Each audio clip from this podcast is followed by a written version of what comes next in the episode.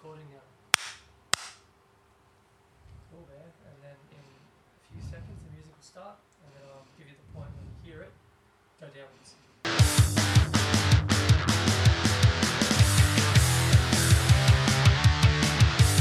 Hello mọi người, mình là Kim và các bạn đang nghe Memorance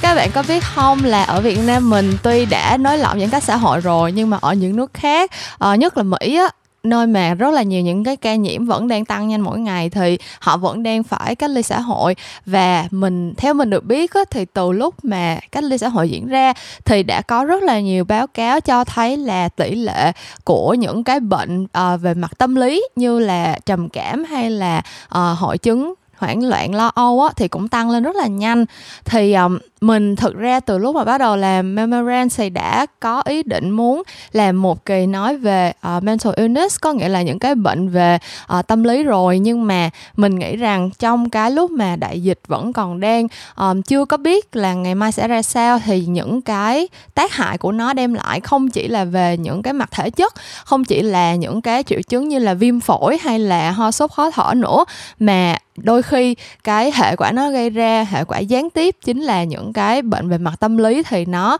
uh, càng cần phải được biết tới và cần phải được um, giải quyết một cách um, gọi là chủ động và triệt để hơn so với lại những gì mà uh, xã hội đang tập trung hiện giờ. Tất nhiên mình cũng hiểu là cái việc uh, đại dịch nó đang xảy ra có những người đang thật sự gọi là hấp hối và chuẩn bị qua đời ở trên giường bệnh thì um, cái gọi là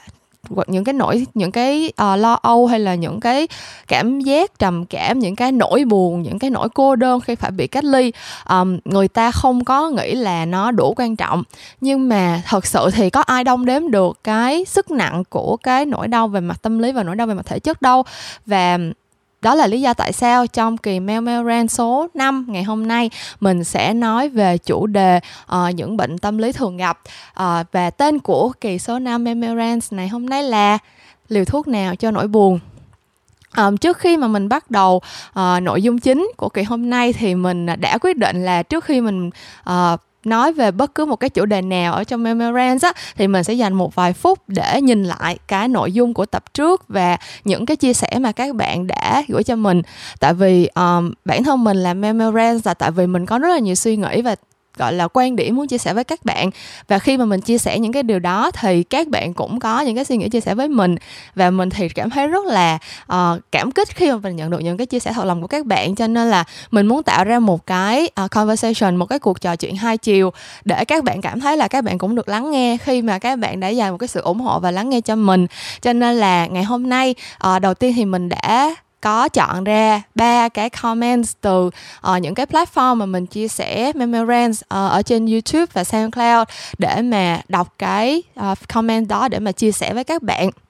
À, kỳ trước kỳ số 4 mình đã nói về à, những cái bộ phim tình cảm và những cái gọi là quan điểm sai lệch mà nó có thể gây ảnh hưởng đến các bạn trẻ và đặc biệt là các bạn nữ trẻ. Và mình kêu gọi các bạn là hãy tỉnh táo để tìm ra một cái ranh giới giữa phim ảnh và đời thật để mà mình có thể tìm được mối quan hệ thật sự tốt và thật sự hạnh phúc cho mình. Thì à, từ cái chia sẻ đó mình đã nhận được ở trên SoundCloud thì mình nhận được một comment của bạn Fly the Dino là em cũng đang ở cấp 3 và siêu siêu tự ti về chuyện tình cảm. À, em luôn tập positive thinking về mọi mặt nhưng về mặt tình cảm thì em vứt nó sang một bên luôn rồi. Um, thật ra cái này ở trong mình nghĩ lý do mà bạn chia sẻ cái này với mình là tại vì hồi mình có kể trong tập vừa rồi là hồi cấp 3 mình cũng um, gọi là sao ta hơi bị uh, mũm mỉm và không có được uh, gầy gò dễ thương xinh xắn như các bạn nữ khác. Kiểu mình mặc áo dài mình cũng cảm thấy là tự ti không có dám nhìn mình trong gương nữa. Và trong lúc mà các bạn kiểu trải qua tình yêu gà bông những mối tình đầu này kia thì mình không có mình kiểu không có dám gọi là thổ lộ tình cảm với ai hết. Cho nên là uh, tới tận năm 23 22 23 tuổi gì đó thì mình mới có mối quan hệ đầu tiên. Thì um, thật ra mình nghĩ cái này cũng là suy nghĩ của rất nhiều bạn luôn. Có rất là nhiều bạn hồi cấp 3 hoặc là lên đại học chưa có người yêu và nhìn bạn bè mình có người yêu thì cảm thấy là không biết có cái gì không ổn với mình không? Không biết là mình có phải là kiểu không có cái gì gọi là sao ta, hơi bị chậm hay là hơi bị tụt hậu so với chúng bạn không? Thì thật sự bây giờ mình nhìn lại, mình mới cảm thấy là cái chuyện mà mình không có một cái mối tình, gọi là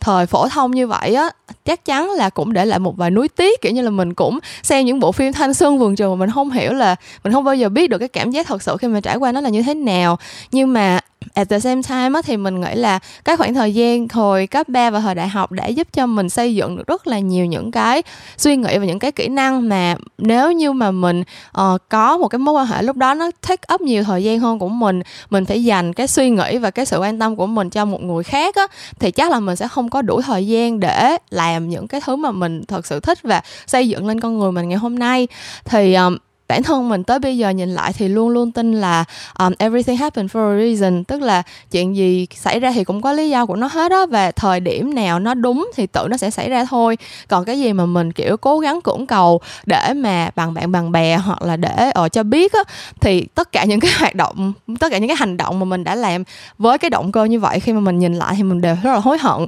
Cho nên là mình nghĩ là mình chia sẻ cái suy nghĩ với bạn mình hiểu là mình cái cảm giác khi mà mình kiểu cảm thấy tự ti về mặt tình cảm và mình phải gạt nó sang một bên á thì không có ai muốn hết á. Mình thấy cái chuyện đó thật sự nó không phải là một cái cảm giác gọi là quá um, tích cực để mà trải qua. Nhưng mà mình tin là khi mà cái thời điểm đúng nó đến thì cái chuyện đó nó sẽ rất là make sense kiểu nó sẽ cho bạn cái bạn sẽ hiểu ra là tại sao nó phải uh, có một cái thời gian lâu như vậy thì nó mới đến. Và khi mà nó xảy đến thì bạn sẽ quên mất cái khoảng thời gian phải chờ đợi trước đây. Cho nên là bây giờ mình cứ vui sống đi mình cứ dành hết tất cả năng lượng và tất cả những cái suy nghĩ của mình cho những cái hoạt động khác. Để rồi tới lúc mà tình cảm nó xảy đến thì mình đã là cái phiên bản tốt nhất của mình rồi và mọi chuyện nó sẽ uh, suôn sẻ và nó sẽ gọi là uh, tươi đẹp thoải mái hơn comment tiếp theo mà mình uh, nhận được ở trên youtube là một comment rất là dài um, nói về uh, suy nghĩ của bạn uh, đối với tình yêu và hôn nhân. Um, và cái um, cái đoạn mà mình muốn trả lời ở đây là cái đoạn mà bạn viết về uh, chuyện ly hôn. Uh, bạn viết là em rất mong những anh chị những người lớn tuổi hơn có con nhỏ. Khi mọi người biết cuộc hôn nhân đến thời điểm không thể cứu vãn được nữa thì mong mọi người dừng lại. Hoặc nếu mọi người không muốn ly hôn dù vì bất cứ lý do gì cũng được nhưng xin đừng là lý do vì con cái. Bởi vì khi mọi người có lý do này thì sẽ có lúc những đứa trẻ biết và phải nghe vì con mà bố mẹ mới không ly hôn vì con mà mẹ mới nhẫn nhịn sống với một người bạo lực nhiều người nghĩ một điều nhịn chính điều lành, nhịn để con mình có một gia đình trọn vẹn. Nhưng mọi người có bao giờ nghĩ đứa trẻ sẽ không được trọn vẹn trong tâm hồn không? Tuổi thơ của chúng không phải dành để vui chơi mà dành nghe bố mẹ cãi vã. Chúng mang nỗi ám ảnh mình là ai, tại sao mình lại sinh ra và tại sao vì mình mà bố mẹ phải ở với nhau dù không hạnh phúc? Thật ra nó vui hơn khi bố mẹ ly hôn, bởi nó biết lúc đấy bố mẹ mới thoải mái. Dù ly hôn thì bố mẹ vẫn luôn thương nó. Tâm lý trẻ nhỏ được hình thành ngay trong chính gia đình chúng. Em con mong mọi người những người đang làm cha mẹ đừng để những đứa trẻ của mọi người tự chối bỏ bản thân hay cảm thấy bản thân sinh ra là một điều gì đó sai lầm. Um, bà mẹ hoặc ông bố đơn thân có tình yêu thương làm đứa trẻ cảm thấy an toàn và hạnh phúc hơn là một gia đình đầy đủ nhưng có sự bạo hành.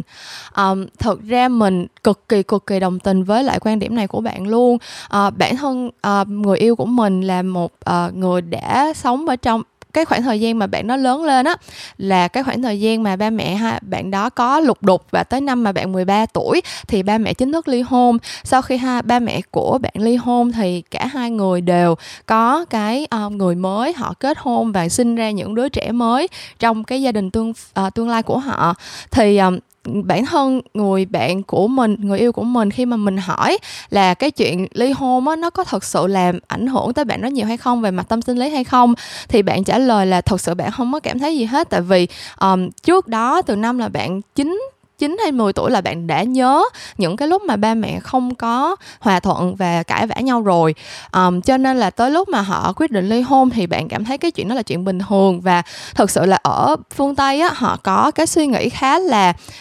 gọi là sao ta tách bạch về cái chuyện uh, gọi là nghĩa vụ vợ chồng với con cái và cái chuyện tình yêu. Tức là họ kết hôn vì là yêu nhau và hai người ở bên nhau thì chỉ nên là vì tình yêu thôi. Còn cái chuyện mà đã cưới nhau rồi có nghĩa vụ uh, với gia đình hai bên hay là với con cái gì đó thì cái chuyện đó là cái chuyện là một chuyện khác nữa. Um, hai người hoàn toàn có thể không yêu nhau có thể là những người bạn uh, và cùng lo cho một đứa con và vẫn dành tình yêu gọi là cái tình yêu lãng mạn của mình cho một cái đối tượng khác. Um, mình thấy là cái quan niệm này thật sự rất là hay, nhưng mà khó có thể áp dụng được ở trong cái văn hóa Việt Nam. Tại vì ở Việt Nam và rất nhiều nước châu Á nói chung á, cái quan niệm hôn nhân từ xưa tới bây giờ nó ít khi nào được, gọi là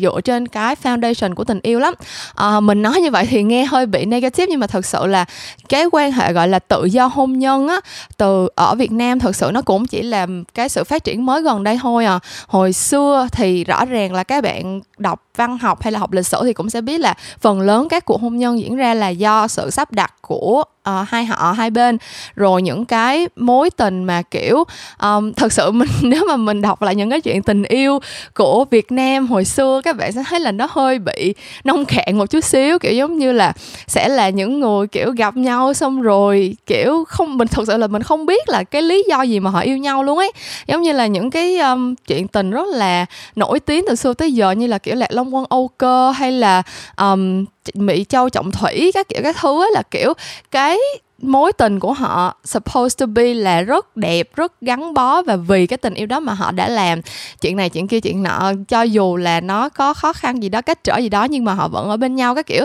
Thật sự là mình cũng, cái cái, mình không có thấy được cái chiều sâu của cái tình yêu đó, mà mình thấy cái câu chuyện nó được vẽ nên dưới cái góc nhìn nghĩa vụ nhiều hơn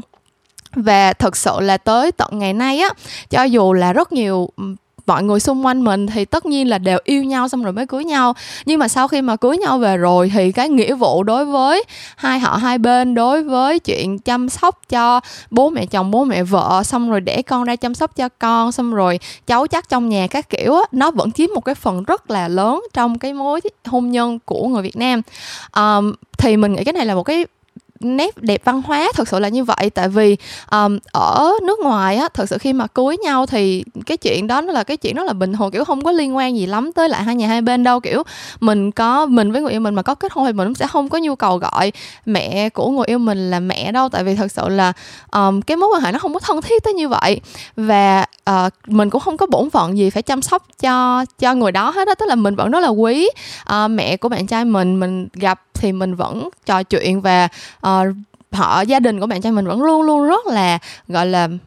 quý mến và chăm lo cho mình trong cái khoảng thời gian mình ở bên úc. Nhưng mà um, thì nó cũng chỉ dừng ở mức đó thôi nó là những cái người thân quen có một cái sự quan tâm tới nhau nhưng mà mình không có bất cứ một cái nghĩa vụ nào hết. Trong khi đó ở việt nam á nếu như mà các bạn kết hôn thì hai nhà hai bên thật sự là coi nhau như gia đình tức là cái chuyện mà kết thông gia ở việt nam thực sự là nó có một cái sức nặng khá là lớn. Thế thì có nghĩa là khi mà bạn kết hôn thì bạn expect bạn được mong chờ là sẽ trở thành con của nhà kia. Và tất nhiên trong một cái tình huống gọi là ideal hoặc tình huống gọi là lý tưởng thì cả hai bên gia đình sẽ có thêm những cái đứa con rất là yêu thương mình rất là chăm chút cho mình và cũng có thêm con trai, con gái gì đó để mình yêu thương. Thì cái đó thực sự nếu như mà mình làm được ở trong thực đời thực á thì nó quá tốt luôn á. Và mình nghĩ là cái đó là một cái nó thể hiện cái tình cảm gia đình của của văn hóa Việt Nam rất là rõ rệt. Um, có những người mà mình biết á là mẹ chồng nàng dâu mà yêu thương nhau y như là mẹ con ruột vậy á.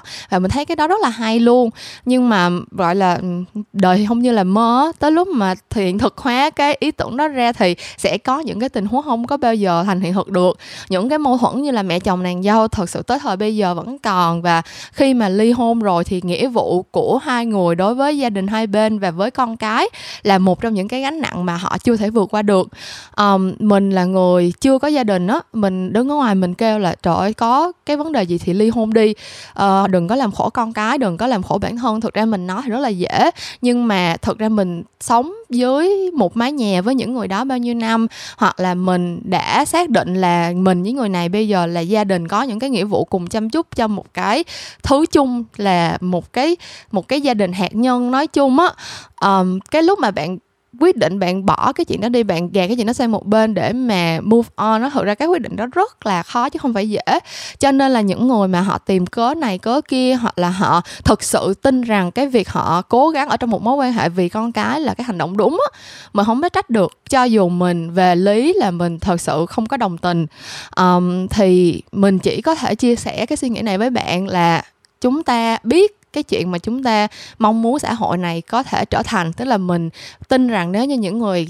làm cha làm mẹ có cái suy nghĩ gọi là vì bản thân mình hơn, thật sự hiểu mình muốn gì và thật sự hành động vì hạnh phúc của riêng mình á, thì những đứa con cũng sẽ hạnh phúc theo. Mình biết là như vậy, nhưng mà thôi thì mình cũng hãy cố gắng hiểu cho người ta. Tại vì cái suy nghĩ của họ về những cái vấn đề như là hôn nhân gia đình á không chỉ là tới từ một mình họ mà được xây dựng qua rất là nhiều thế hệ được xã hội bồi đắp và được gọi là củng cố từng ngày qua cái mối quan hệ với lại gia đình hai bên qua cái lời ra tiếng vào của hàng xóm của đồng nghiệp của bạn bè. Cho nên là nói chung là ở trong chăn thì mới biết chăn có rận không có ai biết được người khác đang trải qua cái gì. Cho nên thôi mình cũng um, mình hiểu và mình cố gắng mình làm tốt cái chuyện của mình. Nếu như mà mình ở trong một cái mối quan hệ nó không có hạnh phúc thì mình tìm cách để mà mình giải quyết cái chuyện đó cho bản thân mình. Mình cố gắng theo đuổi cái điều làm cho mình cảm thấy vui để mà từ đó truyền cái năng lượng tích cực đó cho mọi người. Còn những người khác, họ đang co trong những cái tình huống như thế nào, mình đứng ở ngoài mình nhìn thì mình thấy vậy thôi nhưng mình cũng không thể nào hiểu được đâu. Nên là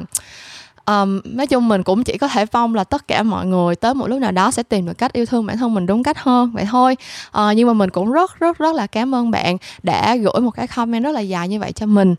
Um, và một cái comment cuối cùng mà mình sẽ nói tới ở đây á, là có rất là nhiều bạn sau khi mà mình chia sẻ cái kỳ số số 4 về phim tình cảm và tình yêu thương tình chuyện yêu đương đôi lứa này kia thì có ít nhất là phải là ba bốn comment hoặc là tin nhắn gì đó kêu mình là hãy xem reply 1988 hoặc là hỏi mình đã xem reply, reply 1988 chưa? Thì mình chưa xem và mình uh, thật sự là cái taste của mình đó là mình ít khi xem phim Hàn lắm. Uh, cho nên là mình không biết lý do tại sao kiểu như là có rất nhiều bạn nói là nghe cái tập này xong thì đi hỏi mình như vậy hoặc là nghĩ tới cái bộ phim đó thì mình không hiểu lý do tại sao hết. Nên là nếu mà bạn nào hiểu cái sự tương đồng giữa cái tập Memorance vừa rồi và phim Reply 1988 thì comment cho mình biết nha.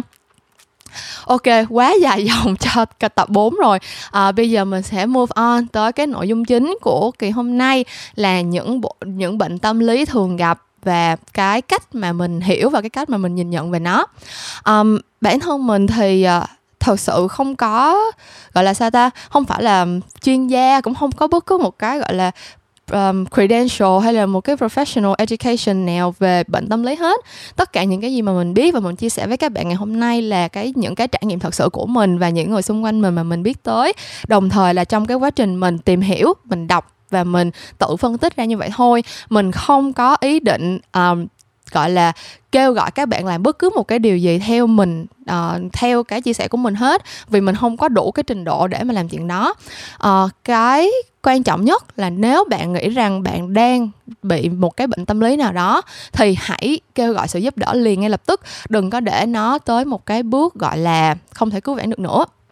Ok thì uh, trong hôm trước mình có thực ra là trong tất cả những cái uh, video TED Talk mà mình share với các bạn á có một cái video mà mình vẫn đang giữ riêng cho bản thân mình. Uh, mình chưa share bao giờ hết. Đó là cái video nói về um, psychopathy tức là những cái người mà kiểu um, những cái người kiểu psychopath hả? Mình không không mình không biết dùng cái từ psychopath gì đó tiếng việt là gì nữa nhưng mà trong cái video đó một trong những video TED Talk mình thích nhất từ đó tới giờ và mình kiểu cứ vài tháng là mình sẽ mở ra mình xem lại. Cái lý do mình thích thì thật ra không liên quan gì tới cái kỳ memorandum hôm nay hết nhưng mà cái video đó để giới thiệu cho mình biết một cái uh, cuốn sách tên là DSM có nghĩa là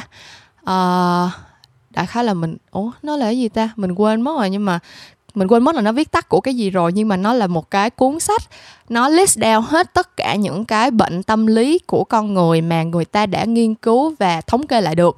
Thì cái cuốn sách đó lúc mà mới đầu mà được phát um, xuất bản ra thì nó rất là mỏng thôi chừng chừng mấy chừng mấy phân à. Nhưng mà tới bây giờ thì nó đã là thành nguyên một cái bộ kiểu hàng trăm trang giấy một cái bộ sách rất là dày như là uh, bách khoa toàn thư vậy đó. Vì lý do là càng ngày thì con người càng bị nhiều bệnh tâm lý hơn và cái gọi là tác hại của những cái bệnh tâm lý đó lên cái cuộc sống hàng ngày của họ thì cũng càng lúc càng lớn hơn. Thì à, ở Việt Nam mình mình nghĩ là cái bệnh tâm lý phổ biến nhất chắc chắn là bệnh trầm cảm sau đó là chứng rối loạn lo âu uh, sau đó là rối loạn rối loạn lưỡng cực. Um, ba cái này mình nghĩ là cũng là một trong những cái bệnh tâm lý mà thường gặp và dễ nhận biết nhất gọi là dễ nhận biết thôi nhưng mà thật ra là cũng không thể nào là một trăm phần trăm được đâu. Các bạn chắc chắn là phải đi khám để mà được diagnose đó. Nhưng mà ngoài ra thì còn rất rất rất nhiều những cái bệnh lý tâm lý khác nữa. Ví dụ như là bị um, rối loạn uh, cưỡng rối loạn ám ảnh cưỡng chế OCD bị um, uh, ờ, PTSD post post traumatic post trauma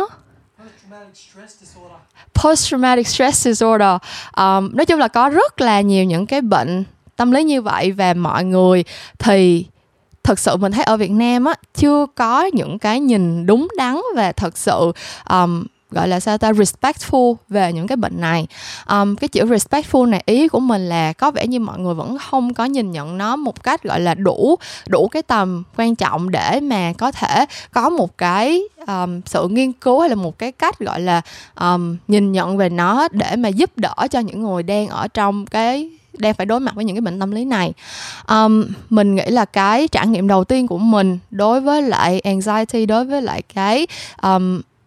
anxiety disorder là cái um, chứng rối loạn lo âu á là vào năm mình học năm 2 ở đại học RMIT thì um, mình còn nhớ đó là một cái buổi chiều sau khi mình ở trường về uh, mình đang làm mình đang nằm trên giường không làm gì hết đang lướt mạng thôi à. Tự nhiên mình nhận được một cuộc gọi từ trường từ administration kêu là hẹn mình là ngày mai lên trường để gặp thầy trưởng khoa thì thực ra lúc đó là mình nhớ là mình vừa mới nộp một cái bài assignment cho cái môn nào đó đó. Thì mình, lúc mà mình nhận được cuộc gọi như vậy thì mình nghĩ là ờ ok, chắc là bài, chắc là thầy muốn nói chuyện với mình về bài tập của mình thôi, về bài assignment mình đã nộp thôi. Nhưng mà không hiểu tại sao sau khi mà mình cúp máy xong á, mình cảm thấy kiểu cực kỳ cực kỳ lo sợ luôn. Mình không thể nào mà mình không thở nổi luôn á, mình cứ ngồi đó mình nghĩ tới tất cả những cái tình huống khác nhau về cái chuyện là, ủa, tại sao vậy? Tại sao mình lại bị kêu lên gặp thầy vậy? Tại sao chuyện này lại xảy ra vậy? Mình đã làm gì sai? Bài tập của mình có gì sai? Mình đã phạm cái lỗi gì hay sao? Hay là có chuyện gì xảy ra? Mình thật sự là lúc đó mình, kiểu, về mặt logically mình không thể nào nghĩ ra được bất cứ một cái lý do gì mà có thể khiến cho mình lo âu tới như vậy. Nhưng mà phản ứng của cơ thể mình lúc đó đúng nghĩa giống như là mình sắp mình sắp bị đối mặt với một cái hiểm nguy mà giống như là uh, mất mạng tới nơi vậy á. Mình rất là lo âu luôn. Và cái lúc đó là phải mất cho mất khoảng một hai tiếng gì đó mình mới có thể từ từ bình tĩnh lại và không có còn những cái phản ứng đó nữa. À, mình nói là những cái phản ứng là thật sự là physical reaction luôn á những cái phản ứng về mặt um, thể chất luôn á tức là tay mình bị run mình bị ra mồ hôi rất là nhiều mình không thở nổi và mình chỉ có thể nằm đó nhìn lên trần nhà và kiểu giống như là tưởng tượng như là mình sắp chết ngạt tới nơi vậy đó. Um, thì từ đó về sau thì những cái anxiety episode những cái những cái gọi là panic attack thật ra cũng không không không có biết không có biết là có tới mức là panic attack hay không. Tại vì rõ ràng là mình có đọc thì có những cái case nó rất rất là nặng. Có những người bị panic attack mà không thể nào mà làm được cái gì luôn á không đứng lên nổi hay là không thể tự recover nổi luôn á. Thì um, nói chung là từ từ cái thời điểm đó trở về sau thì mình trải qua cái cảm giác lo âu đột ngột như vậy khá là nhiều lần um, thực ra nhìn lại thì bản thân mình từ nhỏ tới lớn đã là một đứa rất là cả nghĩ và kiểu như là mình hay nghĩ vẫn vơ xong rồi kiểu overthinker kiểu cứ nghĩ này nghĩ nọ xong rồi tự mình làm cho mình lo âu tự mình làm cho mình bị stress. Um, nhưng mà chỉ có tới cái lúc mà mình học năm hai đó chỉ cái cuộc điện thoại gọi là định mệnh đó đã làm cho mình cảm thấy là um, mình chính thức có những cái physical reaction có một cái gọi là um, phản ứng thể chất với lại một cái triệu chứng tâm lý như vậy thôi. Thì sau đó mình bắt đầu quen biết nhiều hơn, những người cũng trải qua những cái, gọi là, chứng bệnh tâm lý như vậy. Tất nhiên ở việt nam thì chắc chắn các bạn sẽ nghe tới bệnh trầm cảm rất là nhiều, những cái người nổi tiếng mà tự tử thì đa phần cái lý do đều là bị trầm cảm. Tiếp theo là triệu chứng của bệnh uh, rối loạn lưỡng cực á, là bipolar disorder tức là sẽ có những người trải qua những cái manic episode tức là họ kiểu sẽ siêu năng động tăng động luôn á. Rất là kiểu vui tươi trong đời rất nhiều năng lượng làm chuyện này chuyện kia chuyện nọ như là một con thoi vậy. Sau đó thì họ sẽ trải qua những cái depression episode những cái những cái lúc mà họ không thể nào ra khỏi giường được. Họ cảm thấy kiểu cực kỳ đau mút cực kỳ gọi là không có bất cứ một cái động lực nào cực kỳ tuyệt vọng với cuộc đời. Thì um, gia đình của bạn trai mình thật ra là có cái gene uh, bipolar disorder tức là người ta đã um, tìm hiểu ra được là có một số những cái bệnh tâm lý mà nó có thể gọi là di truyền có thể được truyền từ đời này qua đời kia qua cái um, qua cái gen của gia đình đó. Thì um, gia đình của bên phía mẹ của bạn trai mình như là mẹ của bạn trai mình và anh ruột của bạn đó là đã được um, clinically uh, diagnosed tức là được um, gọi là sao ta chẩn đoán một cách uh, khoa học và cụ thể luôn bởi bác sĩ luôn á là bị uh, bipolar disorder và cần phải được điều trị suốt đời. Thì um, ở nước ngoài á họ đã nhìn nhận mental illness là thật sự là bệnh. Tức là nó là một cái thứ mà không ai muốn và nó kiểu mình phải um, mình mình không thể nào control được cái chuyện nó xảy đến với mình á. Giống như là bạn ra đường bạn bị cảm hay là bạn nếu như bạn bị chúng bị dính coronavirus xong rồi bạn bị uh, bệnh viêm phổi cấp kiểu kiểu vậy đó thì nó cái chuyện bị bệnh là cái chuyện mình không thể nào control được. Cái sức đề kháng của mình nó đối với cái con virus đó nó giảm hoặc là mình trải qua một cái condition một cái điều kiện gì đó làm cho cơ thể của mình bị yếu đi và mình bị bệnh thì nó là bị bệnh. Thôi mình bệnh thì mình tìm cách mình chữa và khi mà mình bệnh thì mình cần phải được đối xử như là người bệnh. Tức là nếu bạn bị cảm nếu mà bạn bị nhức đầu nếu bạn bị viêm xoang thì bạn sẽ xin nghỉ làm để ở nhà nghỉ ngơi tới khi nào bạn khỏe lại thì bạn đi làm. À, hoặc là bạn đi ra đường bị tai nạn gãy tay gãy chân bị phải uh, đi chụp phim phải thế này thế kia thì người ta sẽ có những cái procedure những cái quá trình để mà chữa trị cho bạn tới khi nào bạn khỏe lại thì thôi. Nhưng mà vấn đề là khi mà bạn bị những cái bệnh tâm lý thì không có ai uh, đối xử với bạn như vậy hết không có ai nghĩ rằng bạn thật sự đang bị bệnh và bạn không muốn bị bệnh như vậy. Um, ví dụ như là những cái người mà bị um, bị trầm cảm ở ở Việt Nam mình nó mình biết là rất nhiều lần mình đã nghe cái gọi là cái cái lời hả? Cái um, lời động viên đi. Là đối với những người này là trời ơi sao buồn như vậy? Có gì đâu buồn. Vui lên đi. Uh, phải nhìn cho những cái mặt tích cực của cuộc sống chứ. Phải thấy là chuyện này chuyện kia chuyện nọ mày hơn biết bao nhiêu người. Người ta mong được như mày còn không biết nữa sao mày lại buồn vậy? Có lý do để mày buồn đâu? Hoặc là khi mà mình bị rối loạn lo âu thì um, có rất là nhiều lần những người xung quanh mình hỏi mình là ủa bây giờ mày đang lo gì vậy? Ờ, mày phải nghĩ một cách nó logic đi là tại sao mày lại lo vậy? Chuyện cái chuyện đó có thể nào xảy ra được không? Cái chuyện mày lo lắng có thể nào xảy ra được không? Mắc gì đâu phải lo. Thì thật sự là cái mà mình cần những người này hiểu á là trong cái lúc mà mình bị những cái um, panic attack đó trong lúc mà mình đang bị những cái cơn lo âu nó ập tới á thật sự là về mặt physical thực à không phải thật sự là về mặt logical là mình hiểu những cái sự lo âu của mình nó cực kỳ vô lý. Mình hiểu những cái nỗi lo âu của mình không bao giờ nó thể thành sẽ thành hiện thực được hết. Có nghĩa là có những cái buổi mình lúc mà mình còn đi du học, mình ngồi đó mình tự nhiên mình nghĩ tới chuyện là tại vì lúc đó mẹ mình đi du lịch hay là đâu đó mẹ mình đi du lịch rất là nhiều, kiểu mấy tháng là thấy đi du lịch một lần thì có một lần mẹ mình đi du lịch đâu mình cũng quên rồi, thì tự nhiên mình ngồi ở nhà mình nghĩ tới cái chuyện là không biết là mẹ mình đi máy bay như vậy thì có an toàn hay không. Tự nhiên mình nghĩ tới rất nhiều những cái viễn cảnh, kiểu, bị rơi máy bay, bị khủng bố, bị thế này thế kia thế nọ. Và thật sự là statistically, thật là mình đọc rất là nhiều những cái báo cáo và những cái bài báo về số má, thực ra tại mình nói đi vậy thôi. Nhưng mà mình biết là cái tỷ lệ bị accident, bị tai nạn ở trên máy bay nó thấp hơn đi những cái phương tiện khác rất là nhiều. Thì chẳng có lý do gì để mình phải ngồi đó mình lo hết. Và thực sự là mẹ mình một năm đi du lịch chắc phải năm bảy lần á. Không có lý do gì mà mình nghĩ rằng cái chuyến đi này, for some reason, nó sẽ là cái chuyến đi kiểu catastrophic kiểu tạo ra một cái um, kết quả kiểu giống như là hả tận thế tới nơi vậy. Nhưng mà ngày hôm đó mình dành cả một buổi chiều để mà lo âu và mình không thể làm được bất cứ một cái gì khác ngoài cái chuyện là cứ những cái tình huống rất là tệ hại nó cứ play trong đầu mình. Và mình thậm chí nghĩ tới những cái chuyện như là bây giờ mẹ mình mất rồi thì tiện mình kiếm tiền đâu ra để học tiếp đây mình làm sao để lo cho em mình đây à, gia đình mình uh, này kia gọi tiền bảo hiểm có thể claim được như thế nào claim được bao nhiêu nhà cửa các kiểu các thứ kiểu như là mình act như thể là cái chuyện đó nó đã xảy ra rồi vậy đó. Thì um, thực sự mà nói là cái lý do của cái việc mà tại sao một người lại bị uh, bệnh tâm lý tới tận bây giờ vẫn có rất là nhiều những cái tranh cãi. Thực sự là um, mình nghĩ rằng có một cái sự đồng tình chung của rất là nhiều người nghiên cứu về cái những cái bệnh tâm lý họ đã đưa ra một cái nhận định là những cái người bị bệnh tâm lý là có một cái sự chênh lệch có một sự khác biệt giữa cái nhu cầu về mặt sinh lý hả? Giữa cái um, gọi là biological needs của con người và cái hiện thực xung quanh họ. Um, mình lấy bệnh depression mình lấy bệnh trầm cảm là một ví dụ đi. Thì um, có rất nhiều người cho rằng lý do mà bệnh tỷ lệ bị bệnh trầm cảm tăng cao. Đó là do cái xã hội hiện đại thật sự không phải là cái xã hội mà mình nên là cái xã hội gọi là cái structure cái cái hoàn cảnh sống phù hợp với lại con người. Tại vì loài người vốn là một cái uh, sinh vật quần thể tức là mình phải sống trong một cái cộng đồng mình phải sống trong một cái close knit community mình phải có một cái nhóm người mà mình có một cái mối liên hệ rất là chặt chẽ mình phải ở bên cạnh họ và mình phải gặp gỡ trao đổi với họ mỗi ngày. Thì nó mới là thì nó mới là fit với lại cái cái nature của mình nó mới là cái bản năng của mình. Nhưng mà cái xã hội hiện đại thì lại promote tức là họ um,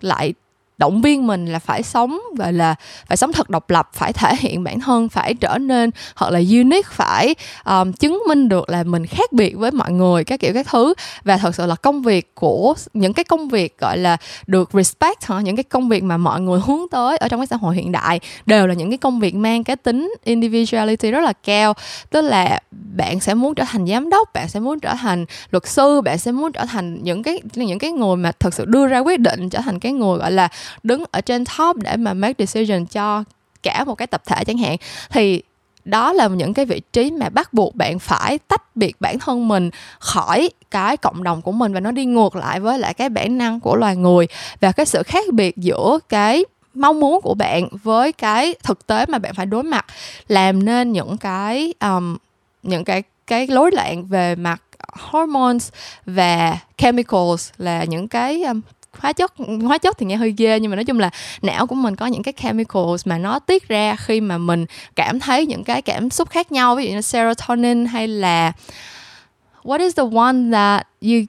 your brain releases? Yeah, dopamine. Rồi khi mà mình buồn thì nó sẽ release những cái chất nào đó khác nữa. Thì những cái chất này á, nếu như mà mình là một người ổn định và mình là một người khỏe mạnh về mặt tâm lý á, thì nó sẽ tiết ra vào những cái lúc hợp lý. Tức là có lý do nào vui thì mình sẽ cảm thấy niềm vui có lý do để buồn thì mình sẽ cảm thấy nỗi buồn. Có lý do để lo âu thì mình sẽ cảm thấy lo âu có lý do để bị stress thì mình sẽ bị stress. Nhưng mà cái lúc mà mình đã bị rối loạn rồi, cái lúc mà cơ thể của mình không còn phân biệt được đâu là những cái dấu hiệu để mà cảm thấy những cái cảm xúc này nữa, thì những cái chemicals nó sẽ được release, không có một cái quy luật nào hết. Nó sẽ thành một cái disorder, tức là một cái sự rối loạn. Thì đó là lý do tại sao mà chúng ta trải qua những cái rối loạn về mặt tâm lý thì khi đã hiểu được điều đó rồi á mình sẽ thấy là rõ ràng việc bị bệnh tâm lý là chuyện không ai muốn hết và ai mà bị bệnh thì thật sự cũng muốn vượt qua nó và cũng muốn có được cuộc sống bình thường. Nhưng để mà đạt được cái điều đó thì không phải là chuyện dễ dàng khi mà xung quanh bạn không ai hiểu bạn đang trải qua chuyện gì. Bạn cũng không có bất cứ một cái dấu hiệu gì để cho người ta thấy là bạn đang phải chịu đựng. Um, nếu mà bạn ra đường bạn bị ừ, té xe thì trên người bạn sẽ có vết bầm, sẽ có vết trầy. Nếu như mà bạn bị bệnh, bị ờ, cảm bị ờ, dị ứng bị viêm xoang thì bạn sẽ có những cái dấu hiệu bạn sẽ bị sốt bạn sẽ bị nghẹt mũi bạn sẽ bị uh, như thế nào đó. Thì đó là những cái dấu hiệu cho mọi người xung quanh biết là bạn đang có vấn đề bạn đang không có phải là một người khỏe mạnh hoàn toàn. Nhưng mà bạn bị bệnh tâm lý thì người ta sẽ chỉ thấy bạn nằm ở trên giường từ sáng tới tối. Người ta sẽ chỉ thấy là tại sao bạn làm cái gì cũng không thấy vui. Người ta sẽ chỉ thấy là tại sao cuộc đời của bạn gọi là mọi thứ đều đang rất là um, gọi là đang rất là hoàn hảo. Và thật sự cái này mình biết đã, mình đã ở cả hai phía của một cái vấn đề rồi. Tức là mình là một người đã từng chịu đựng cái bệnh, một cái bệnh tâm lý và mình cũng đã là một cái người care for, tức là một cái người quan tâm đến một cái người khác bị bệnh tâm lý cho nên mình hiểu cái struggle, cái sự khó khăn ở đây nó nằm ở cái việc là mình càng yêu thương người ta, mình càng quan tâm người ta, mình càng muốn làm một cái điều gì đó tốt đẹp để mà cho người ta thấy vui, để mà cho người ta thấy hạnh phúc thì mình sẽ càng cảm thấy bị thất vọng khi mà cái phản ứng của người ta không như mình mong đợi.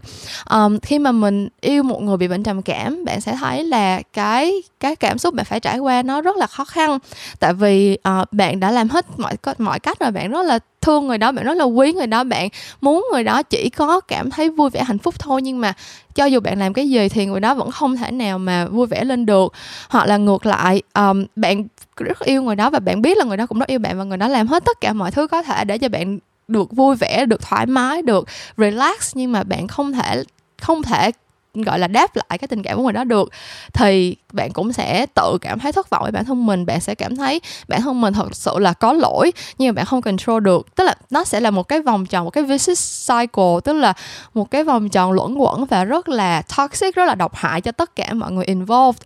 Um, vì cái gọi là tầm cái sự nghiêm trọng của cái những cái bệnh tâm lý như vậy. Cho nên là mình cảm thấy cái việc mà có được một cái sự nhận thức gọi là đúng đắn về những căn bệnh này là một cái một cái yêu cầu cực kỳ cần kiếp trong cái xã hội Việt Nam hiện nay. Um, nhưng mà thật sự là cái thời lượng của kỳ memorandum này thì đã quá dài rồi. Mình uh, mình đã tìm hiểu rất là nhiều về những cái cách mà có thể giúp cho chúng ta đối mặt với là những cái bệnh tâm lý này một cách dễ dàng hơn cũng như là cái thái độ đúng đắn của tất cả chúng ta đối với cái bệnh này kể cả bạn là người đang trải qua nó hay là bạn là một người ở bên cạnh phải chứng kiến một người đang chống chọi với nó. Thì cái cách mà chúng ta có thể uh, hành động có thể làm ngay ngày hôm nay là gì thì uh, mình nghĩ là mình sẽ dành cái nội dung đó gọi là cái um, cái phần solution cho cái big problem mà mình đã raise lên ngày hôm nay cho kỳ memorandum số 6 và mình hy vọng là cái phần problem mà mình đã raise lên đâu đó gặp được một cái sự đồng cảm từ các bạn và đâu đó khiến cho các bạn cảm thấy là uh, you're not alone tức là những bạn nào mà đang trải qua những cái khó khăn này thì sẽ hiểu là cái này là một cái vấn đề mà rất rất rất rất rất nhiều người ở trên thế giới cũng đang đối mặt và có những cái solution có thể giúp bạn vượt qua um, mình Cảm ơn các bạn đã nghe hết kỳ Memorance ngày hôm nay với mình. Đây là một cái kỳ mà rất là emotional với mình tại vì nó rất là close to my heart, tức là nó um, có rất là nhiều những cái gọi là mình dành rất nhiều tình cảm rất là nhiều những cái suy nghĩ cho cái vấn đề này. Nên là mình hy vọng các bạn cũng sẽ chia sẻ những suy nghĩ của các bạn đối với mình. À, tại vì giống như là mình đã chia sẻ lúc đầu mình muốn có một cái cuộc trò chuyện hai chiều và những cái comment của các bạn thì mình sẽ đọc hết và mình sẽ chọn ra một số những cái chia sẻ để mà mình đọc ở trong kỳ Memorance tuần sau. Ờ, à, Memorance sẽ trở lại vào tối thứ năm hàng tuần ở trên YouTube. SoundCloud, Spotify và Apple Podcast và mình sẽ gặp lại các bạn vào lúc đó nha. Bye bye.